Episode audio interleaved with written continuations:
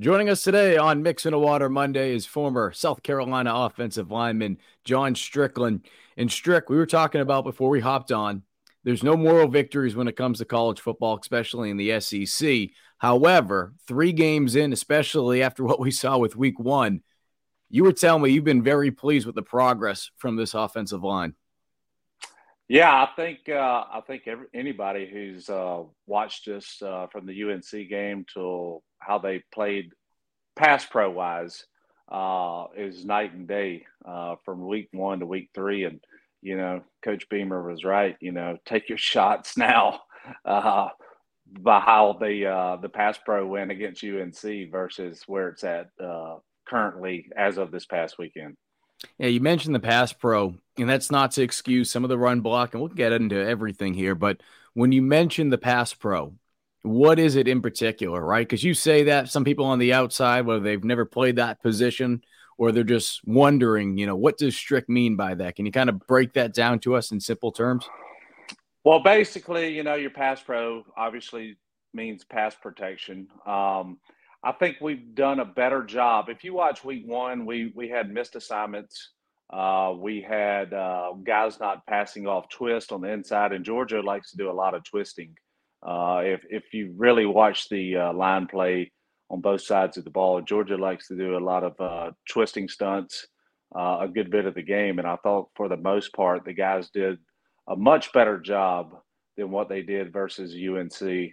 Um, I just think you know, the tackles were able to stay on the island and hold the D ends um, and give Spence more time to to to pass the ball instead of uh, running for his life 24 7. Obviously, we all know Georgia's got a fantastic defensive line. So, you know, you can't expect uh, expect to hold them off every single play because there was a, you know, there were several times where Spence was getting hit as he's throwing the ball, which caused him to not be able to get as good as good a ball out to the receivers uh, as you had hoped.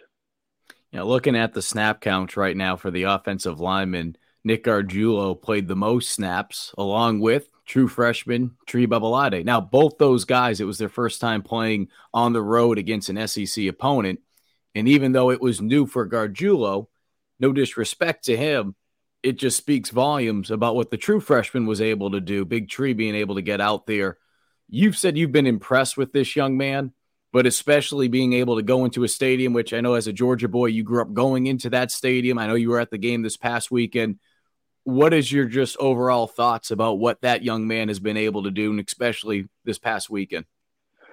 Well, I, I was really impressed with uh, Big Tree. I'll tell you what, I mean, being a true freshman, going into that environment, playing against the best, arguably the best defense in the country, man, I thought he did a fantastic job. He held his own, uh, and that's a lot to ask for for a true freshman. I mean, because you know, I, I, remember when I was a redshirt freshman and having to go in and play the whole game against Clemson back in uh, 2001. I mean, I was I was nervous as all get out. But the good thing is, you go out there, you hit the guy across from you a couple of times, and you realize, hey, I'm just as good as these guys. And then all the uh, wide-eyed stuff kind of wears off. Uh, but man, I think uh, what you really worry about from a true freshman is, uh, you know, missed assignments, uh, brain lapse of okay, what, what am I supposed to do on this play? I mean, you know, that's what you kind of worry about because they're brand new to the system and to this type of college football. I mean, SEC is night and day versus uh, versus high school. But uh, I thought Tree did a fantastic job as a true freshman.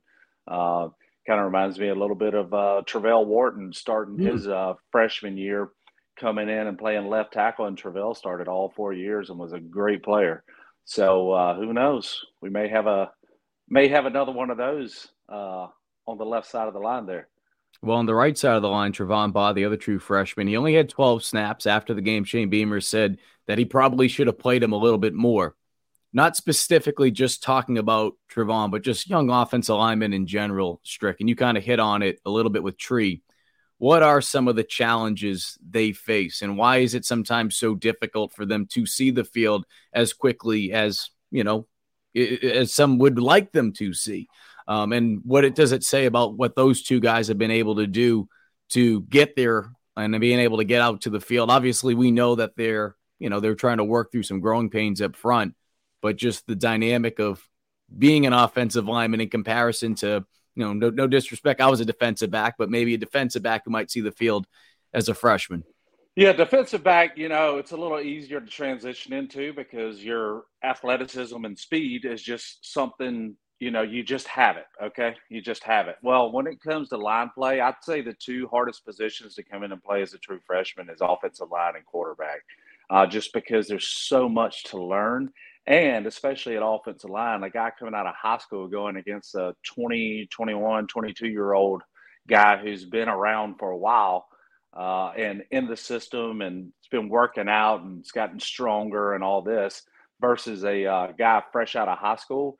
It, it, it's a there's a big difference. Uh, I mean, there there's not many guys that can come in to this league and contribute on the line of scrimmage, especially at offensive line, uh, as a true freshman. I mean, it's just super tough to go do. I mean, you're going against grown men who have been around in this league for a while and uh, that's what I was very impressed with um, from some of these true freshmen.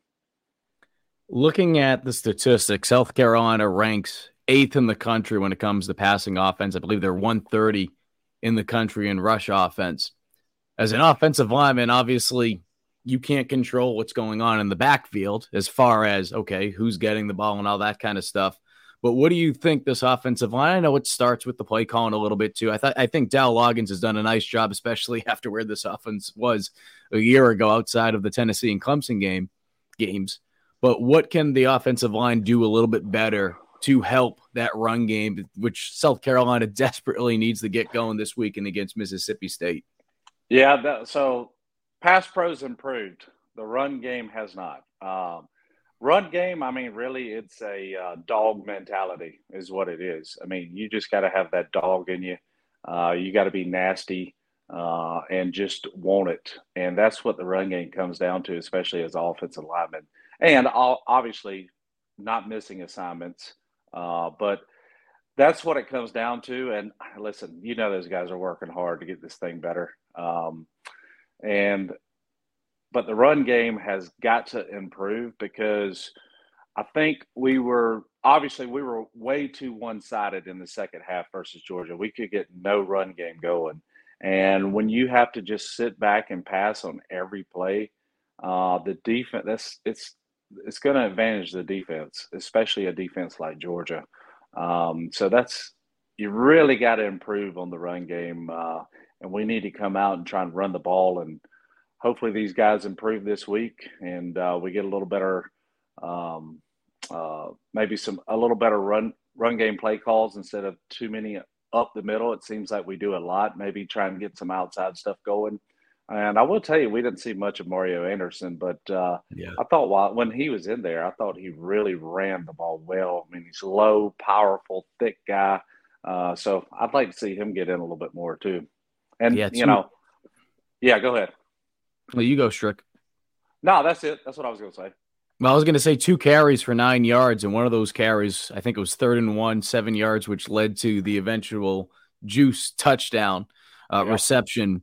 But um, former Gamecock running back Mike Davis actually took to Twitter or X, whatever you want to call it now, and uh, he actually pointed that out. He's like, he likes the way that 24 runs the ball, and he looks like Mike a little the ball bit. more he looks like Mike a little bit. I mean, he's a little bit shorter than Mike, but you know, Mike was that shorter, stockier guy that would just pound you, bruiser of a runner, and you know that's kind of what uh, Mario reminds me of. Uh, I know he doesn't have the speed that Mike does, but uh, I, would like to see him play a little bit more.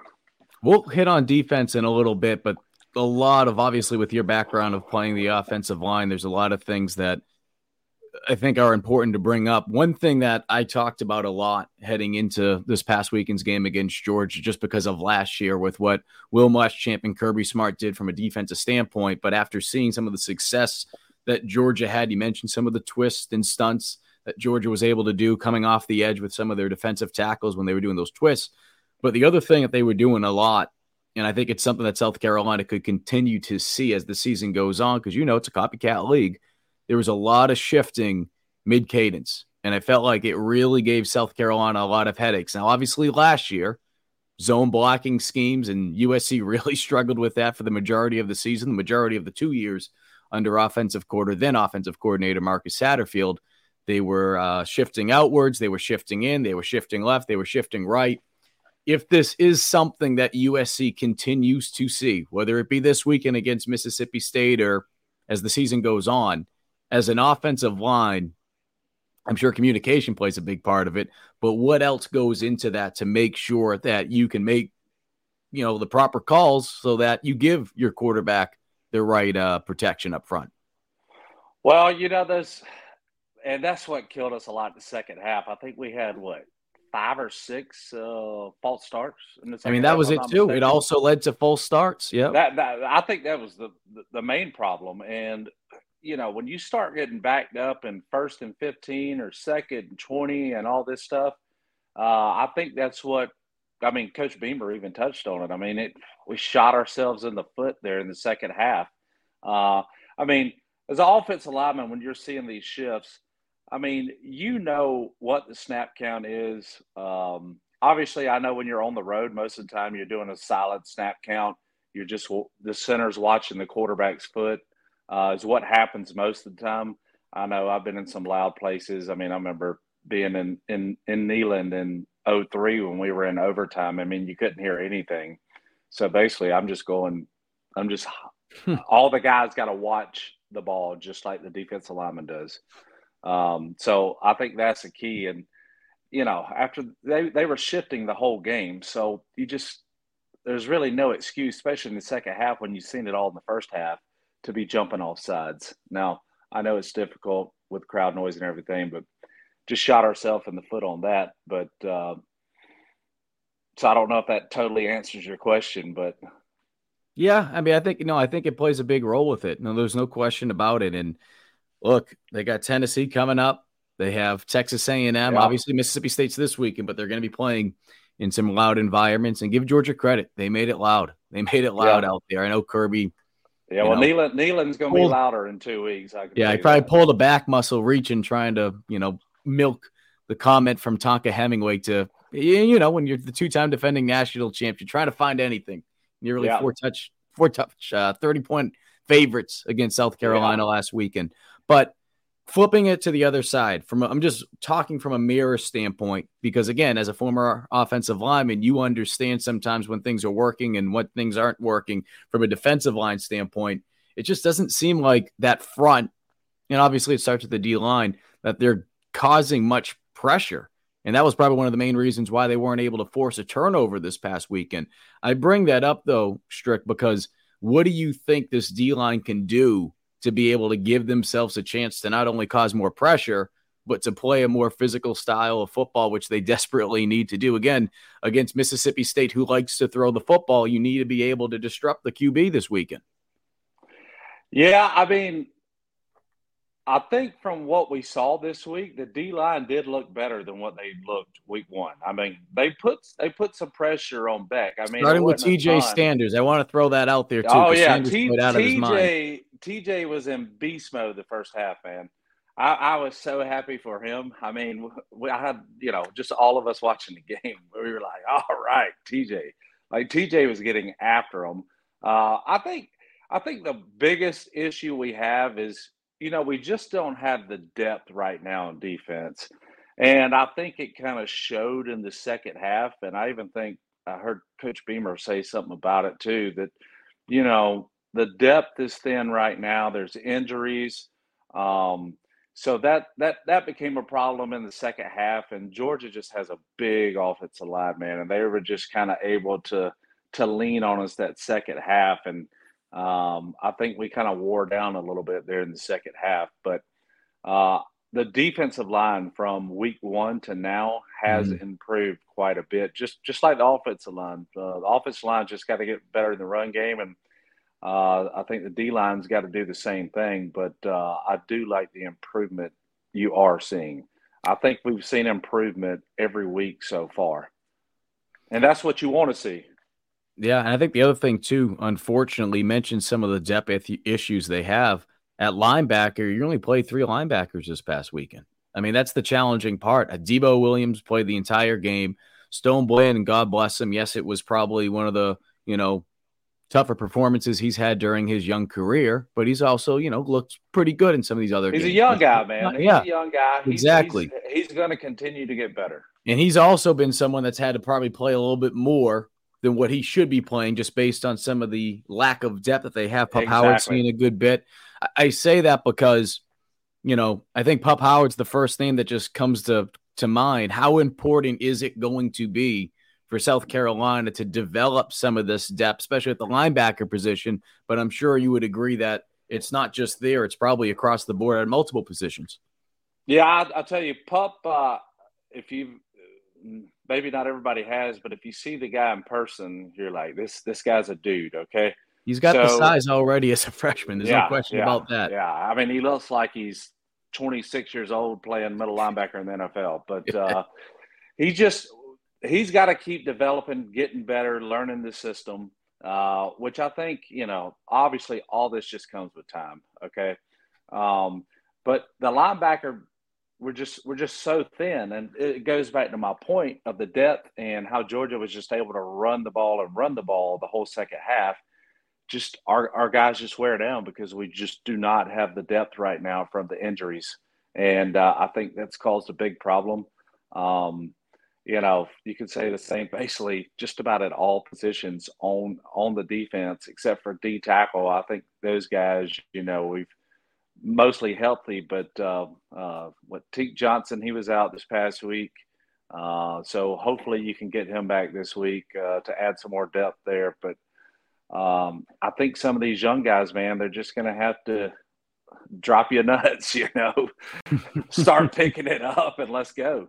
Uh, they got they got to start coming along, and uh, I mean, you know, the coaches are coaching them up the best they can, but uh, you can only play the guys that you feel the most confident in, even if they have to go out and play 80 plays. I mean, it, it is what it is, but that does cause issues um, when it gets to late in the second half. Because um, listen, man, you play that many plays on defense is really tough because you're running all over the field, chasing ball carriers, receivers, quarterbacks.